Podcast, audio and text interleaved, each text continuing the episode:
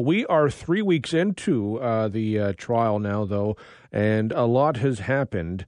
So to talk about what's happened lately and maybe what we can expect moving forward, we're joined by Nick Cake, prosecutor turned defense lawyer over at Cake Criminal Defense. Nick, appreciate the time today.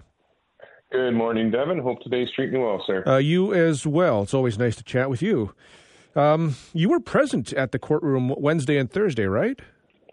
Well, my criminal defense practice brought me to Windsor. I had some trial matters to deal with on Wednesday. So I was there on Wednesday. Now, I wasn't actually present in the courtroom. I didn't want to go and interrupt the court proceedings while they were going on. And unfortunately, my break schedule didn't accord with theirs. But I was present in the courthouse, you know, seeing the people, feeling the mood, things like that. What would you say the mood is like? Well, I mean, the mood's somber, right? This is a tragic situation. Certainly, it's very interesting from a legal perspective. But, I mean, the results of Mr. Veltman's alleged actions are quite clear, and you can feel them anytime that you step foot in that Superior Court in Windsor. Friends, family, community members.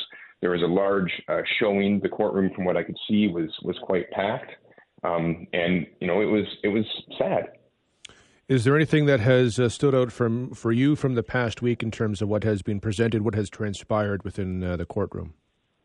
Well, I think things are really ramping up.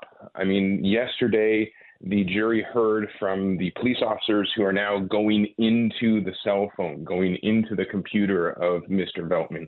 And I think that's going to be quite interesting because that's going to peel back the onion. You know, we're still in Act 1 of this procedure, so to speak, right? This is still the Crown's case, but I think that a lot of Act 1 is going to kind of rise to a climax when we see what's on that computer because, again, if we're looking to prove that this was a hate crime, looking to use that terrorism legislation, then we have to look at motive. And like we spoke about a couple weeks ago, where is motive going to come from?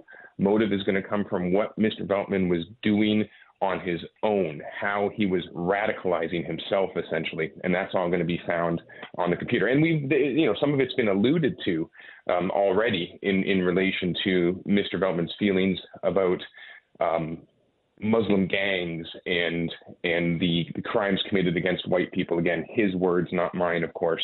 And so we're going to see, okay, what was he reading? What was he watching? Who was he interacting with? That, I assume, is going to be on the computer and the cell phone. So I think that's going to be a lot of Tuesday, Wednesday, Thursday next week because it's going to be tedious work having been involved in cell phone and computer extractions. It's very, very step by step by step, again, peeling that onion back. And so it's going to be interesting, but it's going to be a slow process. When you present a case, be it prosecution or defense, do you do it in a certain order in terms of you want the most damning piece of evidence that you believe to be the evidence to be first, last, or what's sort of the thought process in terms of how you present the evidence to the judge or the jury? I like to present my case either as a prosecutor, as I once was, or now as a defense lawyer, as a story. And you want to start a story from the beginning. So maybe there's background information, or from a prosecution standpoint, there's an arrest, okay? And so now we have that arrest starts the process, and now what do we find because of that arrest? Now, sometimes, again, what actually happens is, you know, you have almost like an origin story. You know, the arrest comes, and then you flash back to why the arrest happened, but it's a chain. You know, there was an act alleged, there's an arrest, there's an investigation, there's conclusions made because of the investigation, there's things found, so forth and so on, much as a defense as well. You know, my client was arrested.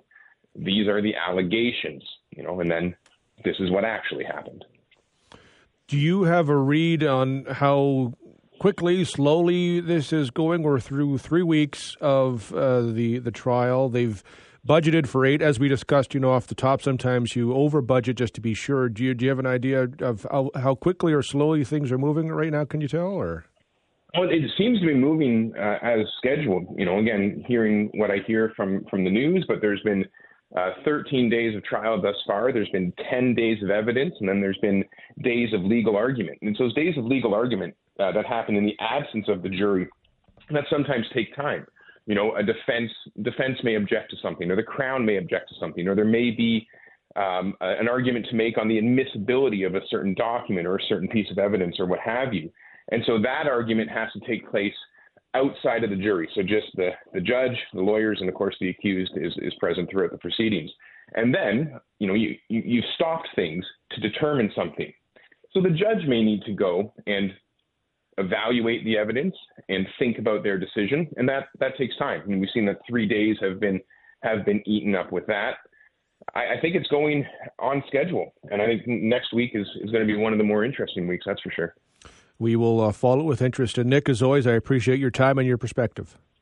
Well, thank you, Devin, and you have a great day, sir. You as well. That's Nick Cake, prosecutor turned defense lawyer at Cake Criminal Defense.